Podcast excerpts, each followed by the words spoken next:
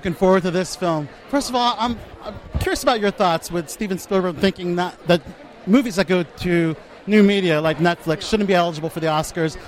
What's the case with this Extremely Wicked film? Yeah, well, you know, I've gone on record uh, saying as much as I revere Steven Spielberg and appreciate his desire to protect cinema, uh, I have to say that I don't believe that how people consume media d- defines whether it's a movie. This looks, feels, and smells like a movie, and some people are getting to see it on the big screen, um, but just because a lot of people are going to see it on Netflix doesn't make it any less of a movie, any less of a cinematic experience. Um, of course, I'm biased because, you know, film. It's my film and it's going on Netflix, and I yes. think I think Zach gave a performance that's award-worthy. So yes. I, I, I hope he's hope he is considered for an award. I think Lily Collins did an amazing job and did a you know has an award-winning performance, you know, as Elizabeth Cluffer. So I certainly want us to be eligible. But, you know, the larger the larger issue here is that, you know, people are changing how they view things. And just because, uh, you know, there there are certain home viewing systems that are better than some dumpy theaters out there. That's a good point. So, you know, how you see a movie doesn't define whether it's cinematic or not. I love that answer. So how was it uh, directing Zach to be this complete psychopath in Ted Bundy? Uh, we worked really hard. Zach was totally committed. Uh, we had a we had a great time.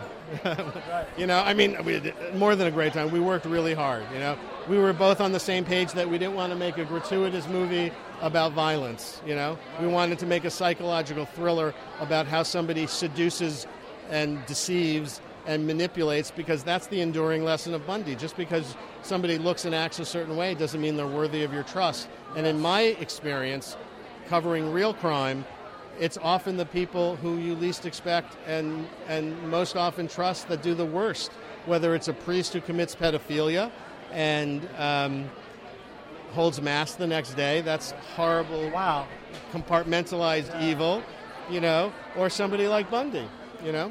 Yeah, that makes a lot of sense. And Joel, we're looking forward to the film, and uh, can't wait uh, for everyone to see it on Netflix uh, tomorrow on Friday, right? twelve oh one tonight, actually.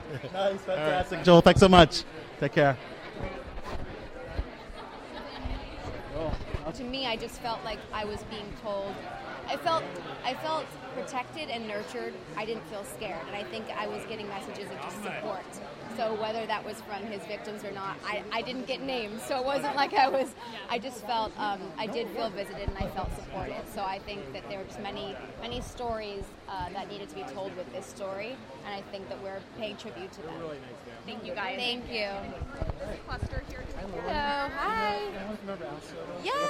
Oh my God. Yeah. Nice to meet you. All right, first of all, you must be excited that this film is at Tribeca and also Sundance, and everyone I, gets to see it at Netflix. Yes, I'm so, I've never been to Tribeca, so this is This awesome. Is your first Tribeca? Yeah. Oh, my, fantastic. Thank so you. Um, it's a really dark film, and Zach goes really, really dark with his role yeah. as Ted. How dark does your character get? Um, well, she's put into a very dark place, um, but she ultimately comes out the other side and is very strong and, and has her voice heard, and I've, I've met Liz, and she's so lovely and, and just so warm, and it's it's so wonderful to see someone go through something like this and come out the other side of it like that. So actually meeting Liz gave you some pointers with the character. Yes, yes, yes. Uh, Liz and Molly, they, they gave me a lot of pointers, and I'm very indebted to them for, for taking the time. And how did you like working with Zach and Haley as scene partners? Everyone's Sorry. I'm going to get that answer now. How you go off. Oh, working with with, with Zach, uh, it's wonderful. I'm I'm so proud of him, and I, I think that he did an amazing job and very, very collaborative. Um, and yeah.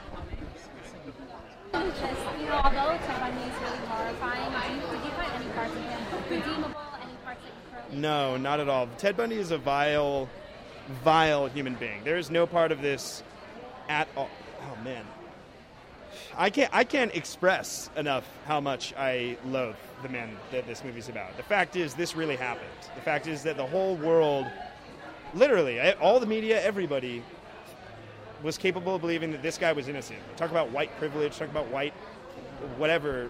Every major topic in this movie is bent on showing you how evil this person is. The fact that a likable actor played him, I, I don't, I'm, I'm, I don't quite understand when... Um, when you see the movie, if you don't think that either me or Ted Bundy is the biggest piece of shit in the world and don't want to be like him, then something's wrong.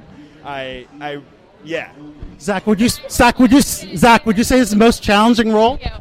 Uh, it was very, very challenging and very, um, I, very, uh, what's the word I, shoot, I used a good word earlier. Uh, it was very tre- trepid- tre- tre- trepid- challenging. It was trepidatious. Trepidatious. Yes, trepidatious. trepidatious. Thanks, Thank you.